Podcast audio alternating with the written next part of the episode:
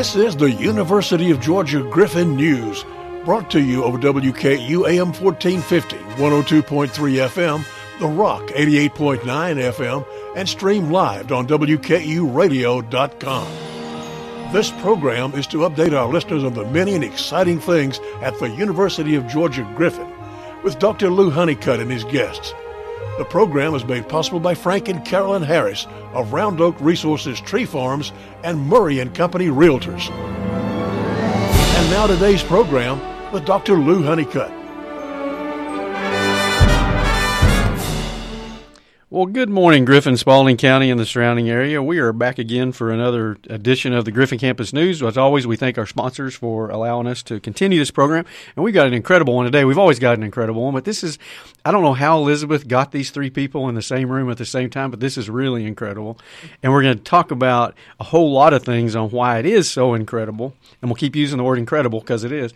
But we, I'm with today with three of our researchers on campus um, who were a uh, Uh, unique in that there's an award we're going to talk about that the three of them received, and even the fact that the three of them received it makes it unique. We'll get into that in a minute. That's our teaser for a minute. But I am with Jack Kwan, who is a water scientist, professor in crop and soil sciences. Sciences. I'm with Yenkon Hung, who's a food scientist and professor in food science and technology, and Dan Suiter, who's an extension entomologist, U G A Cooperative Extension. And so welcome, gentlemen, to the show today.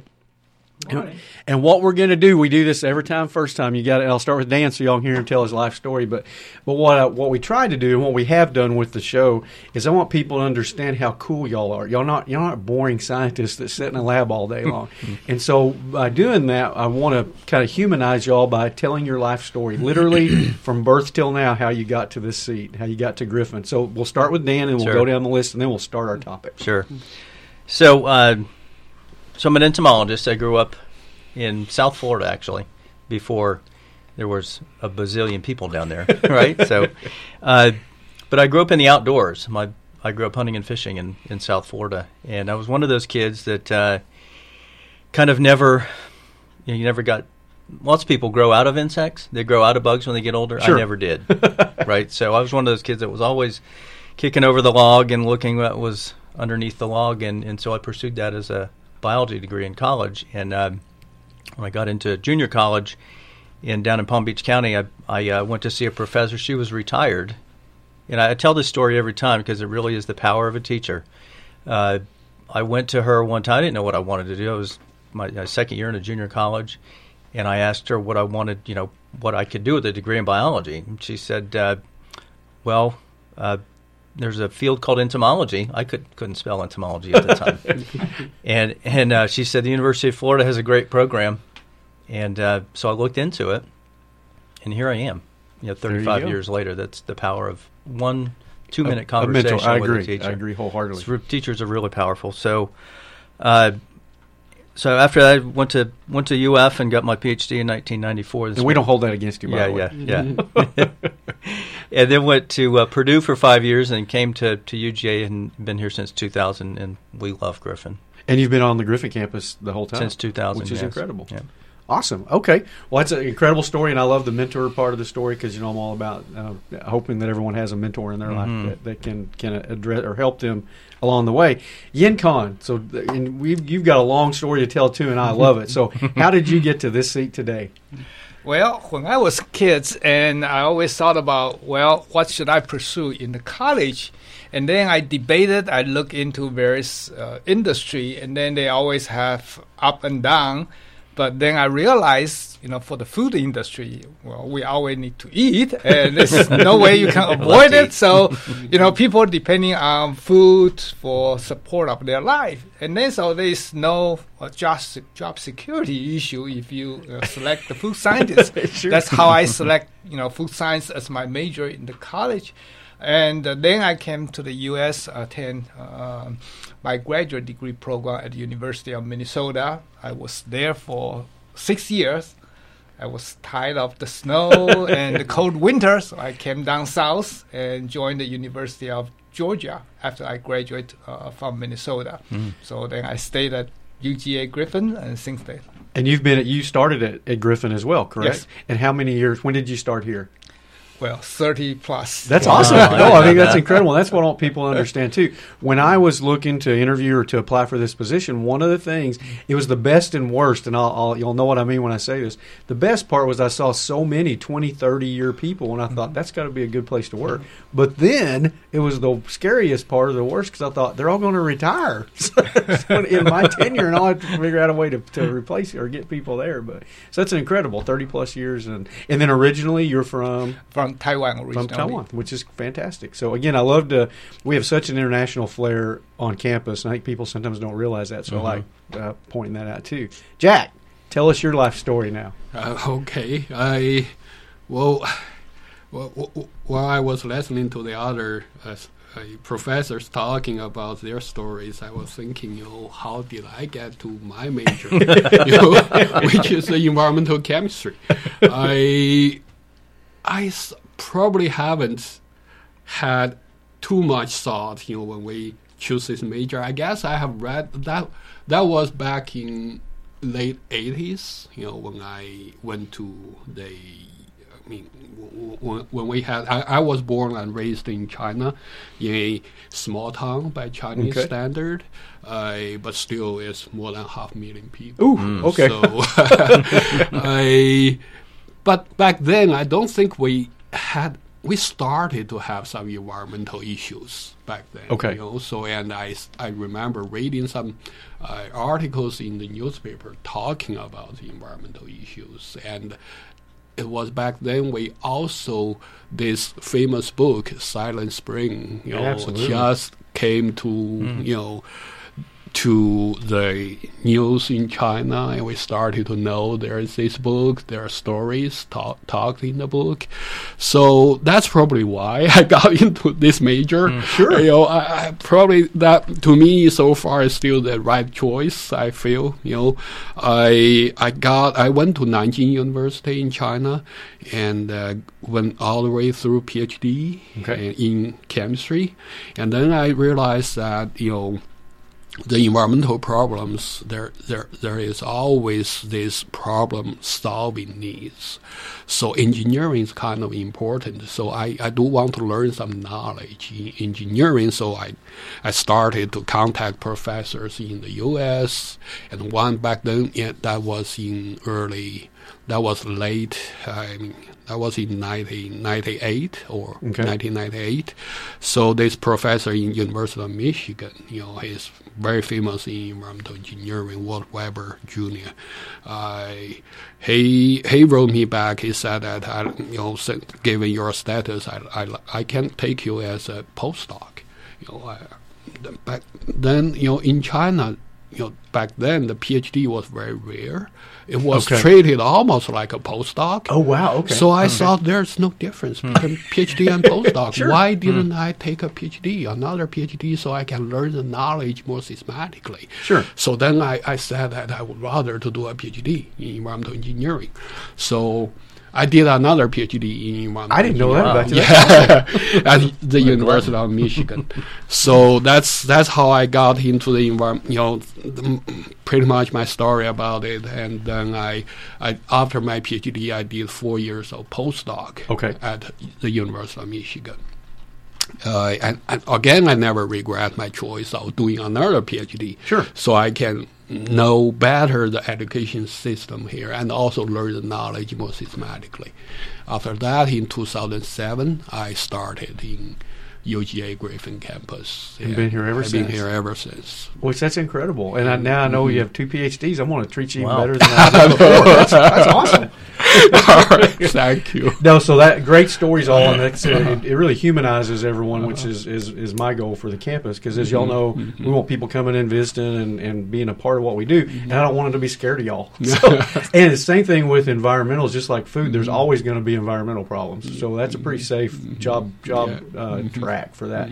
Okay, so the reason we're here, and I'm going to give a little history in a minute, and then we're going to delve into it, but the three of y'all did something that is is really, you know, I have told so many people about this that I know they're sick of hearing about it, but I will continue to because what y'all accomplished is just incredible. Each year the college gives, and I'll, again, I'll give a little bit of history in a minute, th- these things called the D W. Brooks Awards for Excellence. And, and number one, awards at the university level don't have excellence in them, uh, hardly ever. That's a big part of this. It is award for excellence. There's five of them. The three of y'all sitting here from the Griffin campus each got one this year, which means there are only two other people. We don't, I don't even remember who they were. But the three of y'all on the Griffin campus were awarded from the College of Agriculture, University of Georgia, D W. Brooks Awards for Excellence. And I think that's incredible.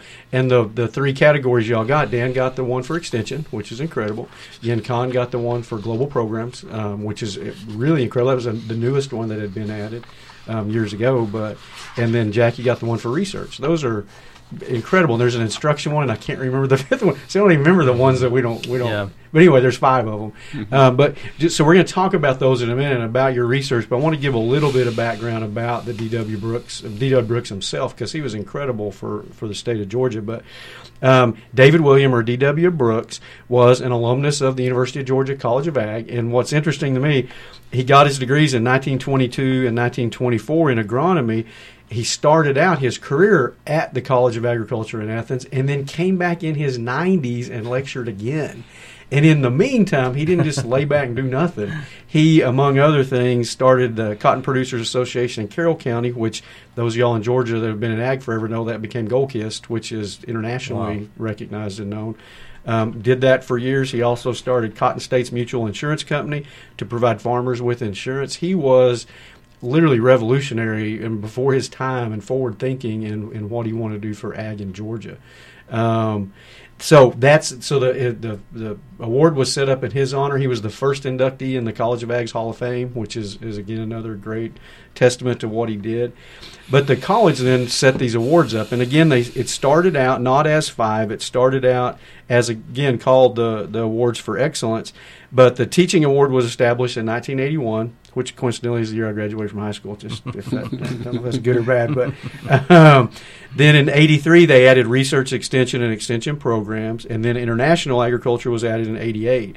So in addition to the award, there is, I'm not going to talk about the amount, but there is a, a cash award, which is incredible, um, that goes along with it. And I know y'all enjoyed, I don't know if you've gotten that money yet, but you should have by now, I hope. But, um, but it's just the prestige of, of being named a D W. Brooks Award for Excellence winner.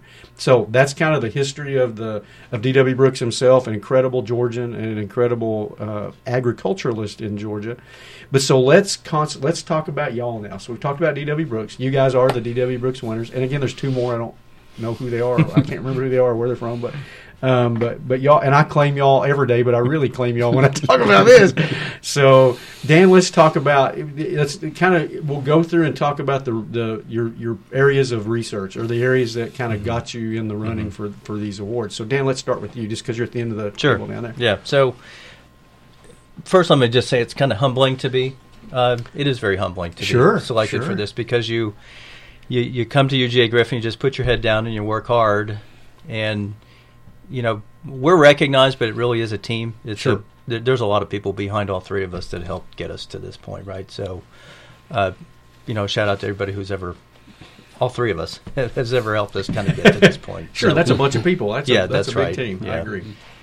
So, uh, yeah, you just you kind of work hard. And, and, and uh, I think one of the things over the past maybe five to seven years that kind of helped uh, helped me get nominated for the Extension Award was we established a uh, a webinar program in in uh, for pest control operations. Let me back up a little bit. I work very closely with educating people in the pest control industry. So you've probably heard me here talking with Brad Glass, who's a local pest control operator. I have great friends in the pest control industry. Sure. And so they have to have continuing education and to learn their craft and uh And so one of the things that we were, with the technology that's available today, uh, we said let's develop a, a program that where we can reach people all over the state, all over the world. And, and so in two thousand thirteen, we initiated a, a webinar program that was, uh, we had, from two thousand thirteen to two thousand seventeen, we probably put five thousand people through the, wow, attended okay. those those webinars. And we had people from India, uh I had a, my favorite story is we had an, a pest control operator that lived in Alabama, but he was working for a contractor in Afghanistan, in Kandahar, Afghanistan. Oh, wow. So, but he had to keep up his continuing education hours in Alabama, so he watched the webinars, got credit in Alabama. So when he came back home, he, it was like nothing had ever happened. Oh, that's awesome. And so we we uh, so we've had those webinars. We took last year off. Um, the past couple, the, the last two years, we were working with the Center for Urban Agriculture and the team there uh, to help pull off these webinars. They're doing a fantastic job for us. And then this year, we're we're resuming the, the webinar program to. Uh, we're doing one per month. We had one had one last week. Our speaker was Ron Harrison from Orkin. This was interesting. So when so when Ron agreed to do this on January sixteenth, he didn't know that he was going to be in Kazakhstan. Oh gosh! So he's in charge of their of Orkin's international franchises. Okay. So so Ron gives his two-hour presentation from his hotel room in Kazakhstan at two o'clock in the morning. Ooh, a little time difference. But we had two hundred sixty people online last week. Wow! And okay. so, uh, so that's that, that's one of the highlights. I think the webinar program is, is kind of one of the highlights. We're doing one a month for the next eleven months, and then we do a lot of other training programs as well. So this is some folks have probably heard me talk about the ten-week certificate program. So since two thousand six, we've had people come to the Griffin campus from all over the state for this nighttime program, and it starts at six p.m. and ends at nine p.m. We've had people attend that program since two thousand six from Dahlonega, Augusta. We used to have somebody drive from Brunswick. Gosh. A four-hour drive for a three-hour class sure. and four hours back home. And uh, so we had requests to take that statewide, and, and so what we did was we developed this ten this twelve month webinar program, and uh, so we'll have an insect I D. You'll be able to look at insects and that kind of thing. So that's kind of a, a nutshell. And, it's, and looking at insects, you make it sound so easy. That's critically important in the state of Georgia because the structural pest component. Oh, it's so a big deal. Yeah, yeah, it's, it's big. So I mean, that's great. I mean, I think, and I think that really speaks to what people don't understand about the campus. You you were talking about the the thousands of, of people that have come through your program. Every year, we have about thirty-five thousand people come through the campus doing different programs, and I think people kind of think. That's why I like having researchers on the show, is because people need to understand there's a lot going on there. Y'all aren't just looking at a microscope all day long. There's Campus a touches a lot of people. Touches a lot of people. So that's a, that's a great example. So, Yenkon, let's move to you. So, so how did you? What what did you? And we could list a whole bunch of things you've done to get this award, but but how? What led you to the award this year? To receiving the award? Well, um, the global program. Uh, It's kind of recognition for the lifetime achievements. Okay. And so it's not one single event. However, the global program just not international collaboration by itself. Still, the backbone of the collaboration is research. And because of my research area in food safety, so, you know, in the U S, people are you know, uh, have concern, and we want to make sure food we purchase and consume are safe. And so for other people in the rest of the world, you know, food safety also is an important uh, issue for them. Sure. So they want their food to be safe. So uh, when I started my research activity at the University of Georgia, and uh, I had the opportunity because of my research area on um, processing technology to help ensure the safety and quality of food. So I had the chance uh, to host a lot of visiting scientists, visiting scholars, visiting students. And so over the year, I developed a lot of the collaboration, and sh- through, you know, invited lecture and short courses and con- international conferences. And then so I realized um, helping other country scientists to ensure their food safety also helping the U S, because now we import sure. a lot of food from all over the world. You know, all the way from fresh produce, dairy product, meat products, seafoods. And so if we can, you know, help other people ensure their food safety, that in turn will also help us uh, to ensure our food safety. So it's a win-win situation. So that's how I think the global program and the international cooperation is very important. I think it's incredible. I mean, the, to, the international programs is, is such a critical component. And, again, something that people maybe don't associate with the Griffin campus, but they should.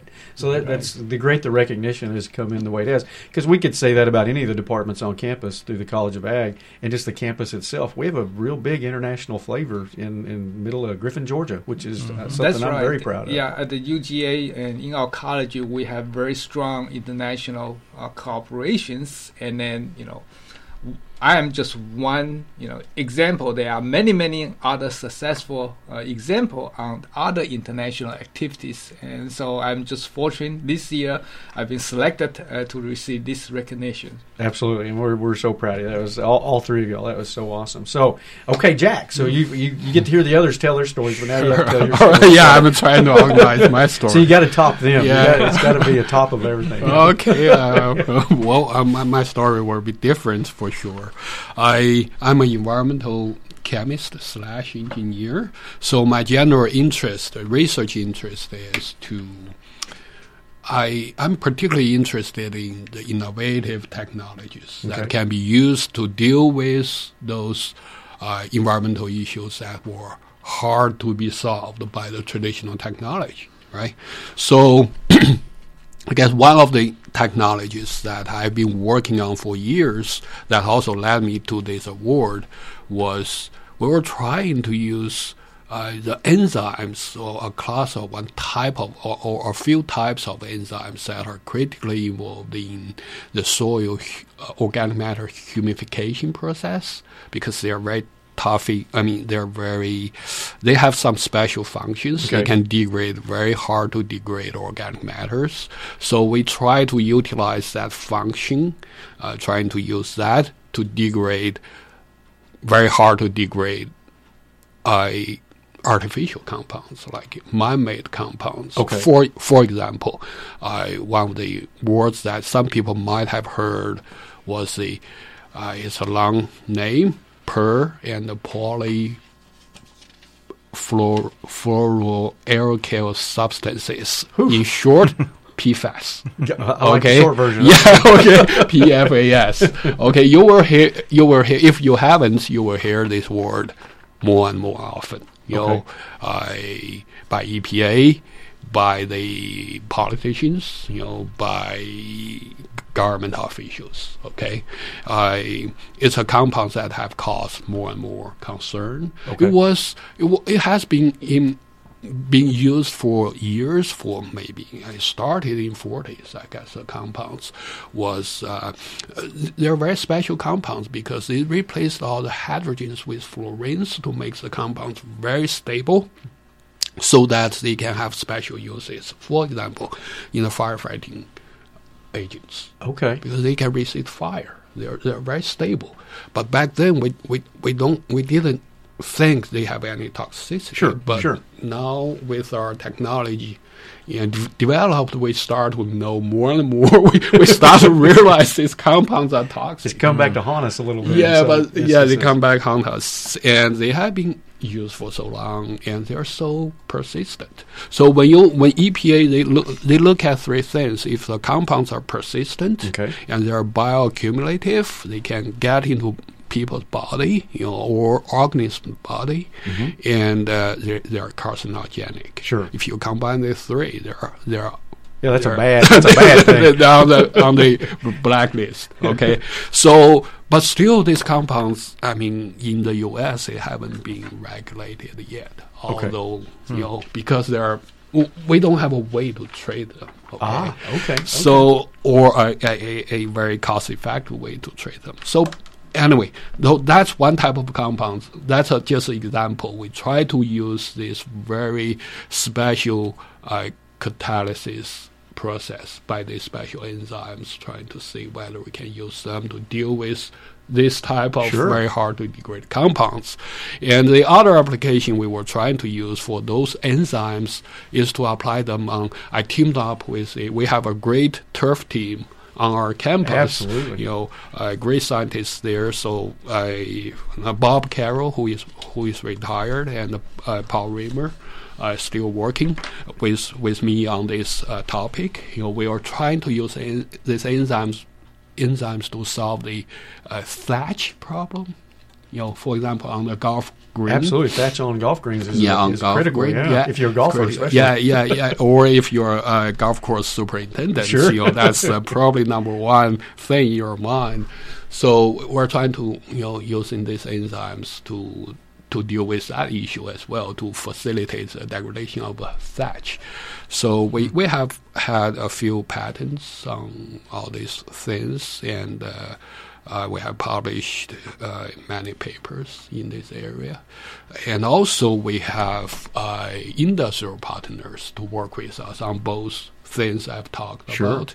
Uh, for example, on the environmental side, we have uh, the company called AECOM, AECOM, which is the largest engineering consulting firm in the world. Oh wow! Okay. And they they also, I mean, when we work together, they're, you know, they're you know pretty high level people in their company have came to my to visit my lab. We talked about the collaboration. Just just as an example, sure. as what Lou have just said of, there are lots of activities going on on our campus. We're connected to the world, and the things that we're doing have an impact, maybe a little impact on the world. You know, absolutely. No, I think I think that's a in, great in examples ways. Of. Yeah. Again, where we have the international flair, but we also have an impact internationally, yeah. as U G A in general, mm-hmm. but as the Griffin mm-hmm. campus too. I would yeah. put what what y'all do, what mm-hmm. we do there mm-hmm. up against anybody, mm-hmm. and we're going to take a break here in just a second, our bottom of the hour break. When we come back, I'm going to talk about patents a little bit, mm-hmm. just because it's something to brag about for this mm-hmm. campus, but um, then we'll continue on talking about the future of y'all's research, and then more about the awards, and just anything else we want to talk about, because it's our show, right? Mm-hmm. So, Tony, if you're ready, we can take that bottom of the hour break and come Come back and get with it again.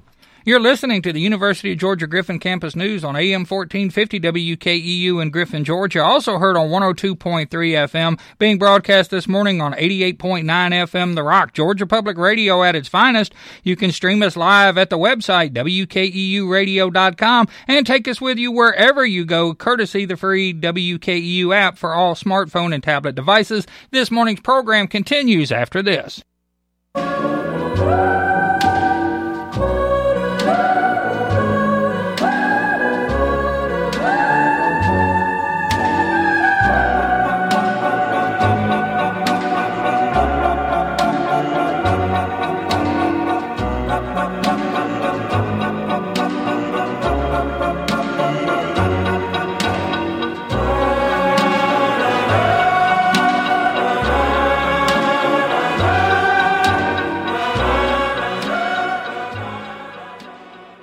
Frank and Carolyn Harris of Round Oak Resources Tree Farm and Murray and Company Realty. Proud supporters of the University of Georgia Griffin Campus, and proud to bring you this week's edition of the University of Georgia Griffin Campus News. As the U G A Griffin Campus grows with the great educational opportunities for our children, Round Oak Resources Tree Farm is growing our future with trees to support and assist our environment. Frank and Carolyn Harris of Round Oak Resources Tree Farm and Murray and Company Realtors are proud supporters of the U G A Griffin Campus and area youth activities in Griffin and Spaulding County.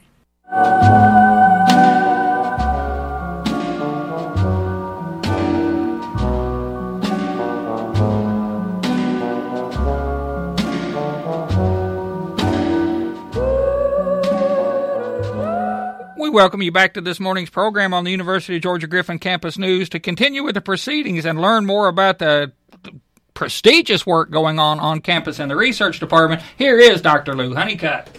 Thank you, Tony. Welcome back, everybody. We have a great show going on today. We're, we're prestigious is a great word, because we're I'm with three researchers today who received the, I'm going to say, it's the most prestigious awards the College of Agriculture at the University of Georgia gives, and that is the D W. Brooks Awards for Excellence.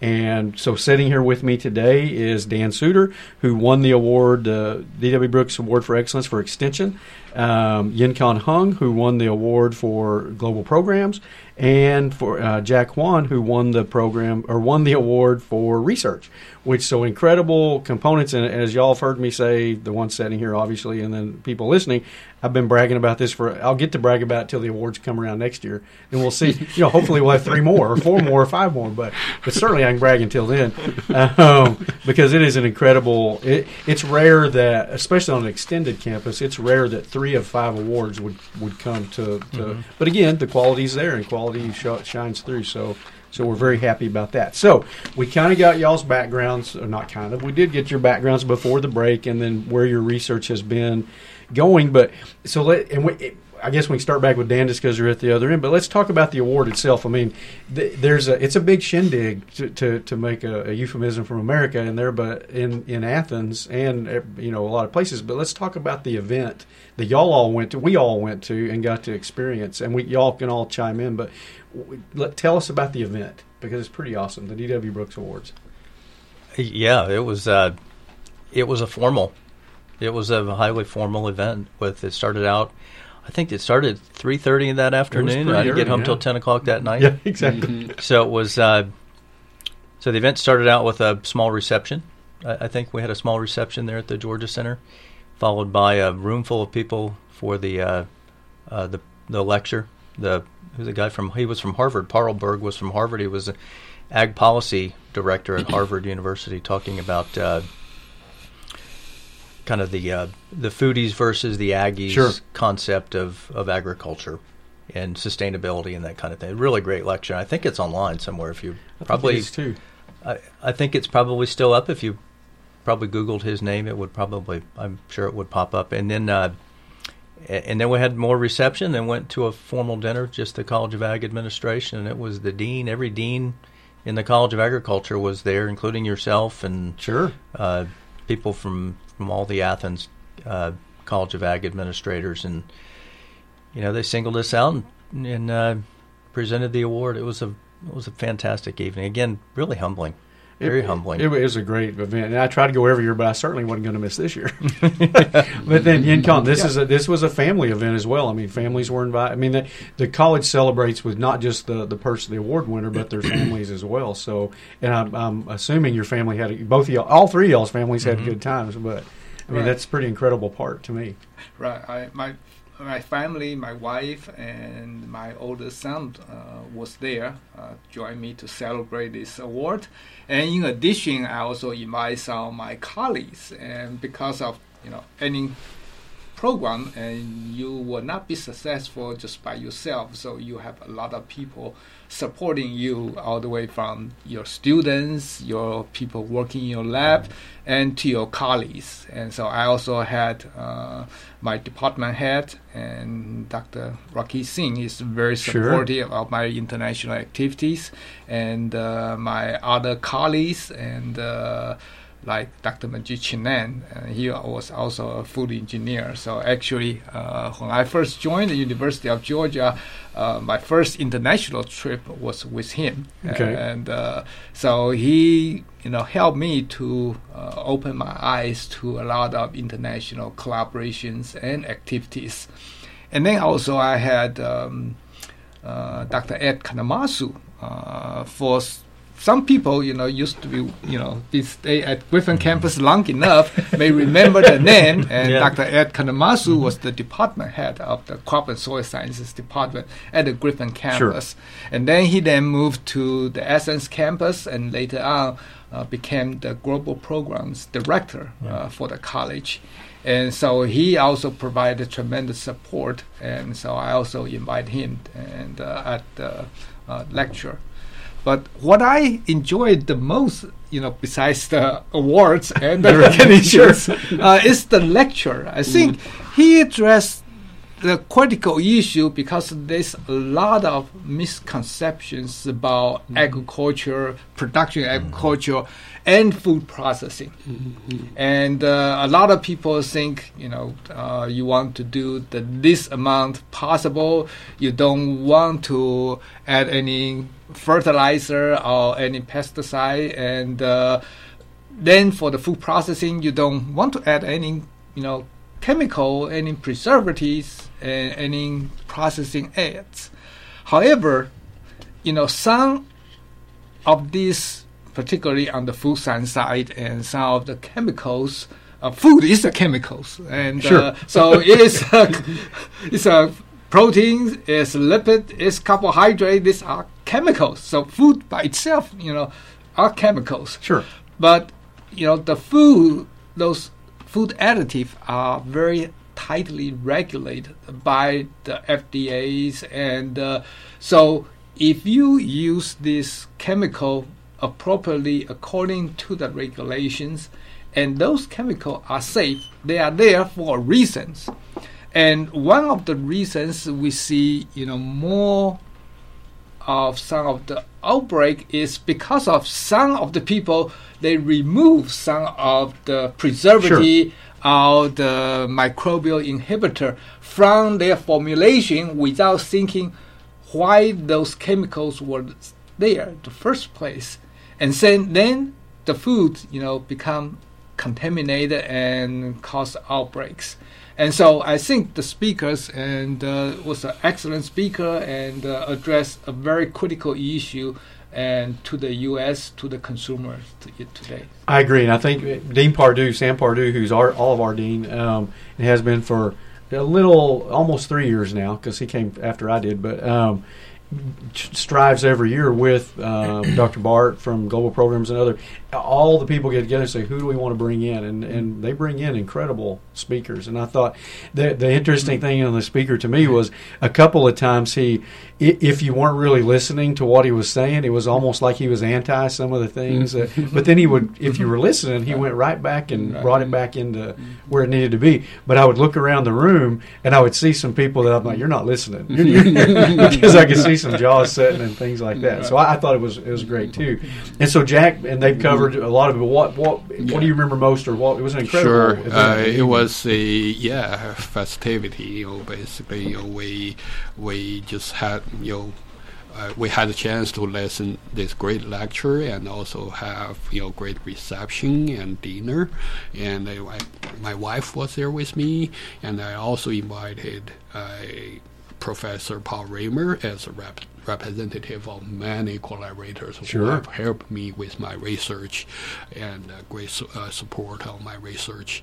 And also, uh, three of my, four of my students were there. Which I thought was great. I thought yeah. that was incredible, yeah. Yeah, so, so it was also to me a, a chance for me to thank back to all those people who have helped me with my research, sure. including your the collaborators, students, my family, obvious, obviously, and also you know like Doctor Honeycutt as a you, you know, don't have to say that just because I'm the Griffin campus. Really, you know, I, I, you know, I, and my department. Had, sure, you know, sure. But yeah, I mean, uh, the, the three of us has. Started at Griffin campus and now stay through, right? That says something, I guess. You know, there there, there is some unique thing with the Griffin campus. I feel you know people are close to each other, people support each other. You can work happily, you know. So that's very important, you know, for, for you to sometimes have a little success, right? Absolutely, yeah. I agree. So,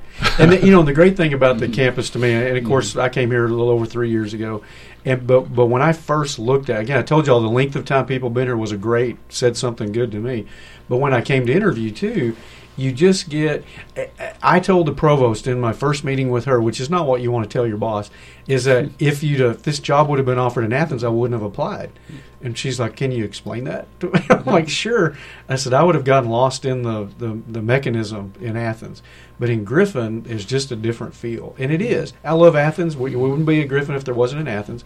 And we have great support from, from the main campus. But there's just something different when you get to the Griffin campus. And y'all are three great examples because you could have easily come on here and said, I am the greatest. I am the world. You know, y'all don't use I a lot. And I think that's fantastic because, and, and none of us do at Griffin because we get it that there, and Danny said it first and, and everyone else agreed. There's a bunch of people around y'all making things mm-hmm. happen too. And fortunately, you know, I, I kid the people in my office all the time, the more y'all look good, the, the better I look. But it is, it's the truth. The, we kind of, everything kind of moves up that direction. And I think we have a unique kind of setting at the Griffin campus. Um, so I applaud y'all for doing that. You know, and that's, again, why I like having researchers on the show, because there's a, a, a perception, and you know, everything works in this country on perception, that PhDs are just stuffy. and they're just, they don't want to talk, and they don't want, that is not true. I mean, we're all sitting all here, we all are, and we're all talking, so it's a little bit different. But okay, so let's kind of shift a little bit and talk about, we're talking about the award, and we'll continue to talk about it. Let's talk about looking forward towards the future. What are some ideas, and we'll start, Jack, we'll work the other way this time, but what are some areas you're looking at now, and um, you know, what that, that you're going to go into the next few years with? Mm-hmm. Well, uh, that's a great question. Uh, we I I have talked about this P FAS, P F A S. Mm-hmm. I'm not going Thank to you for using say that full name again. Right. So these are the special compounds that have caught a lot of attention, and also potentially it would co- it would be a threat to the health, to the public health. So the re- uh, regulatory agencies and the politicians and the whole the country public are paying more and more attention to these compounds.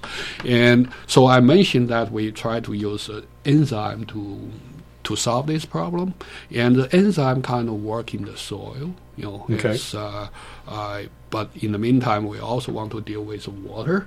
So the thing that we are working on, which is pretty cool to me, you know, we're working on a special electrochemical technology that will deal with water. We'll try to deal with water. Uh, and, and this is a special type of thing. You know, first, first of all, it's a special material that we work on uh, okay. to use it as an electrode, you know. But this electrode, we make it porous.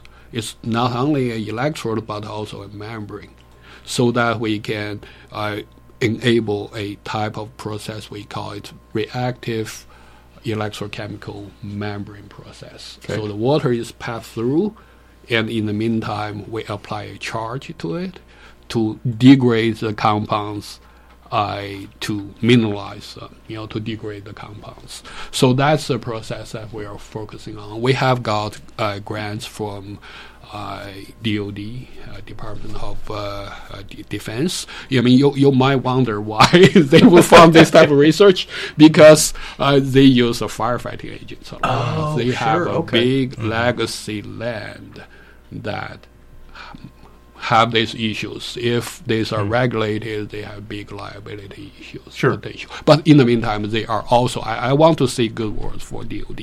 They have been, for years, for many years, they have been a good uh, steward of the environment. Sure. They, they have good environmental research programs. This special program called Strategic Environmental Research and Development Program. They have funded a lot of research uh, that trying to solve the environmental problems. But of course, uh, obviously, most of them are related to their own problems. Sure, sure. So this is one of the examples. I have a few uh, projects funded by them, and on, uh, also one project currently currently funded by Air Force uh, Civil Engineering Center. Very you cool. know, to work on these type of things. Uh, That's that will probably be one of the focuses that going forward for a few years. That's awesome. Yeah. Well, and then you know mm-hmm. you need to make up a better story though about D O D mm-hmm. that it's like mm-hmm. for their flying saucer program at mm-hmm. Area fifty-one or something. Mm-hmm. Just to make a better story. Okay, Yenkon, right. Going towards the future, and don't say retirement because you're not, you're not allowed to retire. So, what moving in the future? What are you looking at?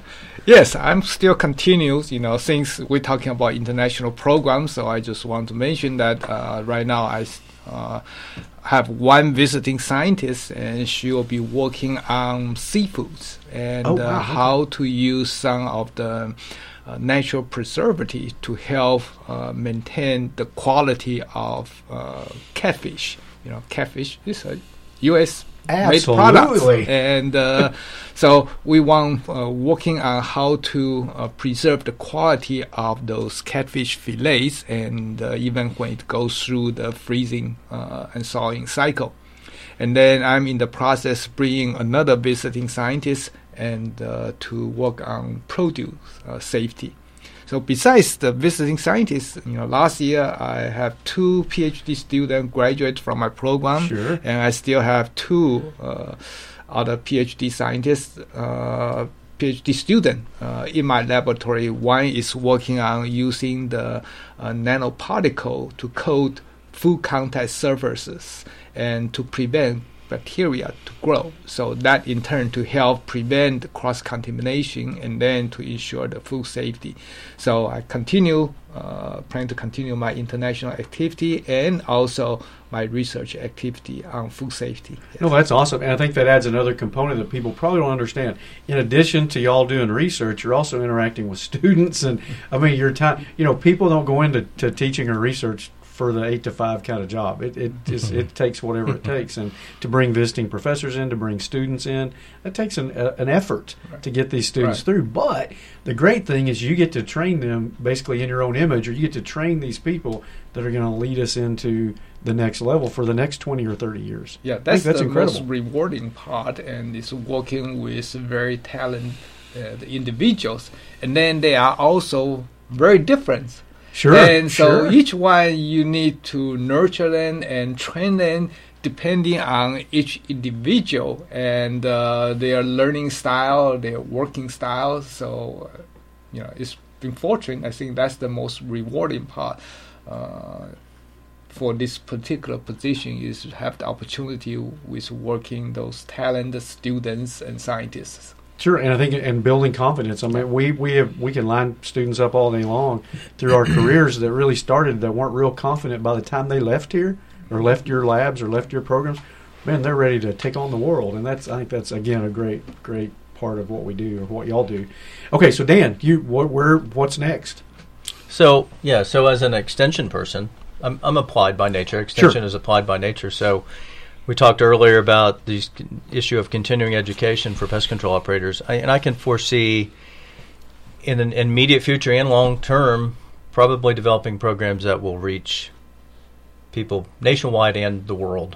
So I, I think that's, you know, we have our webinar programs now, and and really the issue is is that we have language barriers, but we also sure. have barriers of letting people know overseas and and and in various states that we have these programs. So we'll be working on that kind of thing. We'll continue the the program that we're doing this year.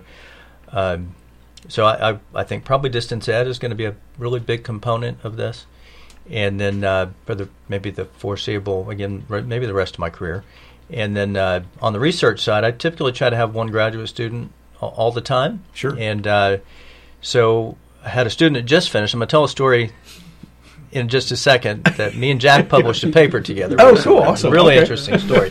But the, the student I just recently had was working on invasive species. So if you look at pests of agriculture or pests in your home, a lot of those pests are not native to the U S. Sure. Right? So they're they're invasives. They came in through they came in through typically uh, big ports of entry, like in savannah. Yeah, we so, happen to have one of those in this yeah, state, we have don't a, we? The, it's the third largest in the country, by the way.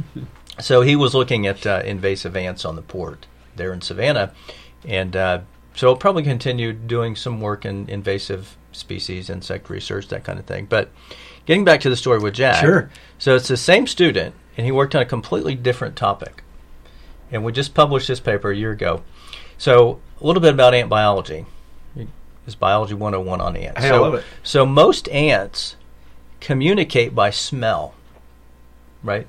There's There's there's smells on an insect's body that tell other ants, tell other ants, give other ants information about that ant. Okay. So if you think of an ant, a fire ant, they're in the dark most of the time. They're two feet underground and it's pitch black. So there's been over thirty of these types of chemicals that have been identified. Wow. by on just fire ants. So there was a there was a scientific paper published a couple years ago that showed that in sugar ants, the Georgians would know this as a sugar ant. So it's an invasive species from South America called the Argentine ant. Uh, when that ant dies, it gives off a particular smell that tells live ants, this ant's dead, we need to go put it over in a pile over here. It's called okay. a bone pile. Okay? So uh, so as it, as it works out, when that ant is alive, there are two other smells on the ant's body that mask that third smell. So when that ant dies, those two smells go away, those two chemicals sure. go away, and now this third smell can be detected by a live ant. And the reason for this is that dead ants, there are there are fungal pathogens that grow on dead organisms. Okay. You want to get those away from the nest as quickly as possible. So this happens in thirty minutes. When an ant dies, another ant knows that it's a dead and picks it up and moves it away from the wow. colony immediately. So Jack helped us isolate that third chemical. Oh, so this is devi- cool. This is a devious part of science. So we took that smell and put it on a piece of paper. And live ants thought that the piece of paper was a dead ant. Wow. And they picked it up and moved it over into the bone pile. And then we put a pesticide on the piece of paper. Oh. And now the ant, a live ant, picks up a piece of paper that thinks is a dead ant and gets contaminated with a pesticide and it kills them. Wow. That's very cool. Yeah. And a collaboration, which is even... Yeah, yeah, yeah. That's the fun part of what we do. Well, that's an example of our collaboration that that happen, happens between the people on the com- uh, Absolutely. On our campus. And besides the paper I published with Dan, I also published a paper with Yenkon. Okay, let's talk. We're going to go to a break real quick. When we come back, we're going to talk about that because I love the collaboration component. So, Tony, we're ready for our next break, and we'll come back and do some wrap-up stuff.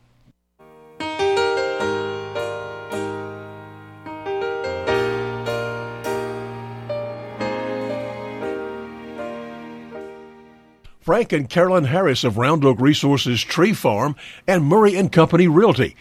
Proud supporters of the University of Georgia Griffin campus and proud to bring you this week's edition of the University of Georgia Griffin Campus News. As the U G A Griffin campus grows with the great educational opportunities for our children, Round Oak Resources Tree Farm is growing our future with trees to support and assist our environment. Frank and Carolyn Harris of Round Oak Resources Tree Farm and Murray and Company Realtors are proud supporters of the U G A Griffin campus and area youth activities in Griffin and Spaulding County.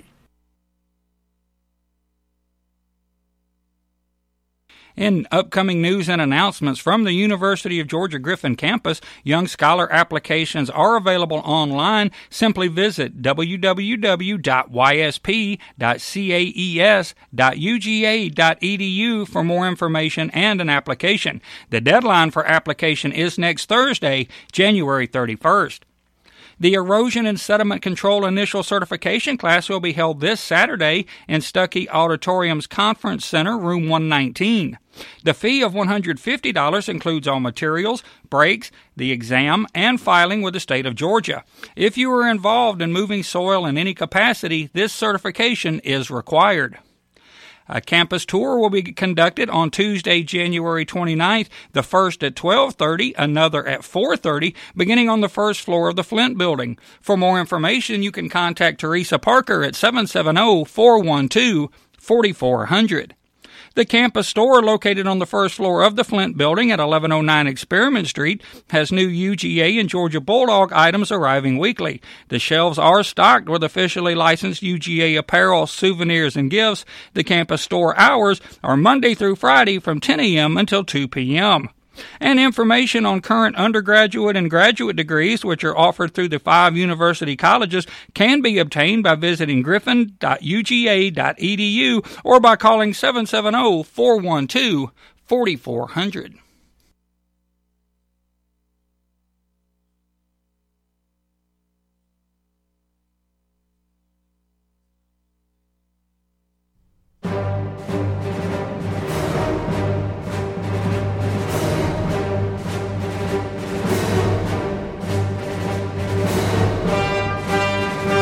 Time to dot the I's and cross the T's on this week's University of Georgia Griffin Campus News. For that, here is the show's host. He's the campus director and assistant provost, Doctor Lou Honeycutt.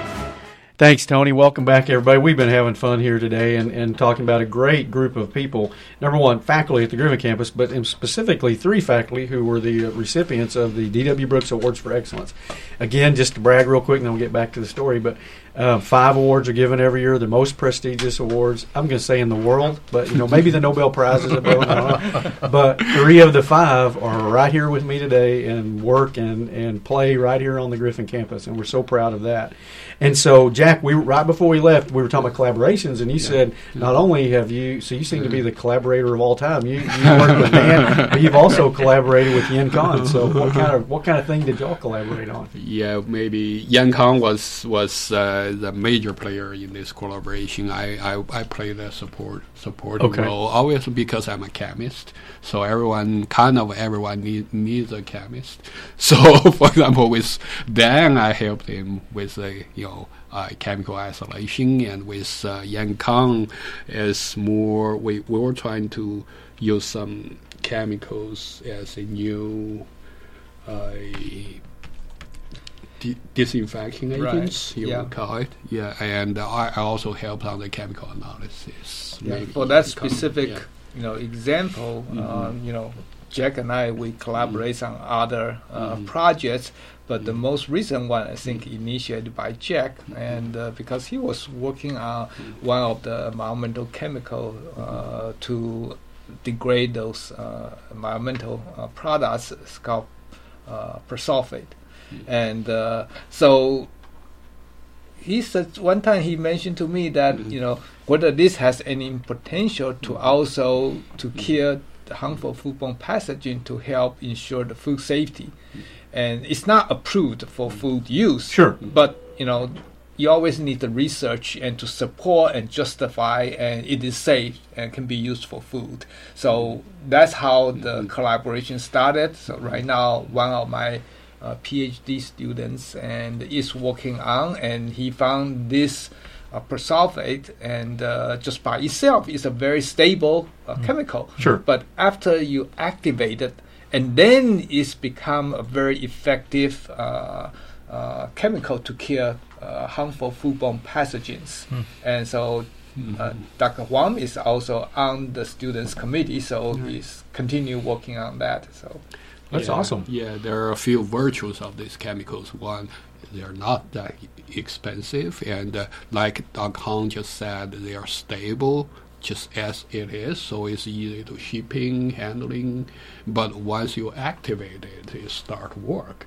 And m- one more interesting thing is that when they, after they work, they form a sulfate, which are benign. That's chemicals. What I was going to ask is after, what's the after effect, yeah. which that's even, that's yeah. incredible. So uh, there, so, so I see lots of potential there, yeah. so we may, there may be a Nobel Prize in this. Maybe we get to or that next level. It's a patent. Yeah. Probably shouldn't be talking about any of this. Yeah, yeah, this may be top secret, but we're, well, I'm going to tell, say something about patents real quick, and then we're going to kind of do the finish up with, I've got a question for all y'all, but and, and y'all may not know this, but in the, the Dundee Cafe, which we hope to open very soon, there's a wall that's that's kind of an homage to faculty and what it shows, and, and we can only go back to nineteen ninety-five, because unfortunately before that not all patents went through the university, and not all do now, but but our campus, and I would put this up against an extended campus anywhere in the country, our campus since nineteen ninety-five has developed ninety-four different patents. Wow. With, all the way through. I know, it's incredible, and no one knew that. That's just, again, more data no one knew. And when at the grand opening or at the dedication of the building, Doctor I made certain Doctor Moorhead walked by those. And even he said, he, he said so many complimentary things about our campus that day, but that, no one can pass that without being impressed. And so I applaud all of y'all for, for what you've done all these years, and everyone else. We've got about forty-five faculty on campus, and they're all doing incredible things. We just happen to have three that really got pointed out this year. But so last question. We've really only got about two minutes. I'm just going to open this up to y'all. We were talking about this during the break. What ca- what keeps you at the Griffin campus? I mean, because I see it too. I mean, when you get there, you just kind of know it's just kind of home kind of thing. But but what's kept y'all there for, and hopefully for a lot longer? I don't want anybody to say, "Well, I'm leaving tomorrow." What's kept y'all at the Griffin campus? Any and all of y'all. I love my job. Well, there you go. That's good. I like that. I can't see going anywhere else, to be honest with you. Oh, that's great. I, we love it here, and I we're. You know, we're entrenched in the community, and we we love Griffin. So I, it kind of catches me by surprise, the question, because I I've never thought about leaving. No, that's a good answer. We have good support, and uh, all the way from technical support to the, the professional college mm-hmm. support, and mm-hmm. we have good library and librarians, mm-hmm. and we have good statisticians, yeah, and uh, so this is a very nice working environment and to facilitate to uh, all. A productive program. Well, and to me, the the mate when I and I said this, if y'all were sitting in my interviews, y'all heard me say this, but one of the, the ways I can sum it up to myself, we, we have the power of the University of Georgia, mm-hmm. a major player internationally, but we get it in a little bitty package right. down here in Griffin. Correct. So we get to have everything that is U G A, yeah. but we don't have to deal yeah. with the yeah. minutiae or whatever you want to yeah. call it that is U G A. Yeah. So I, that's one well, of the things I really yeah, like. On top of the, the job, the people, and the you know the university. And one thing I want to mention, actually I have a very well-equipped lab. You probably don't feel that. You know, you may think on mm-hmm. the extended lab, maybe our equipment are not as sure. good, but actually my, I mean, my colleagues uh, at Essence, they, they actually, some of them are jealous of what I have in my lab. That's a good you know, thing. So we like that. yeah. uh, well, just, do, uh, yeah. Uh, but you make a good point. I think yeah. there's also a misconception sometimes that mm-hmm. we're off in the hinterlands and mm-hmm. no one supports us. That is not true. We no, get incredible uh, lines of support from the president down to, yeah. the, to the college yeah. and, and the other four colleges on campus for instruction. Yeah. Yeah. There's an incredible support mechanism for our campus. But yeah. Well, I tell you what, we're out of time. I wish we weren't. We I could go on talking with y'all forever.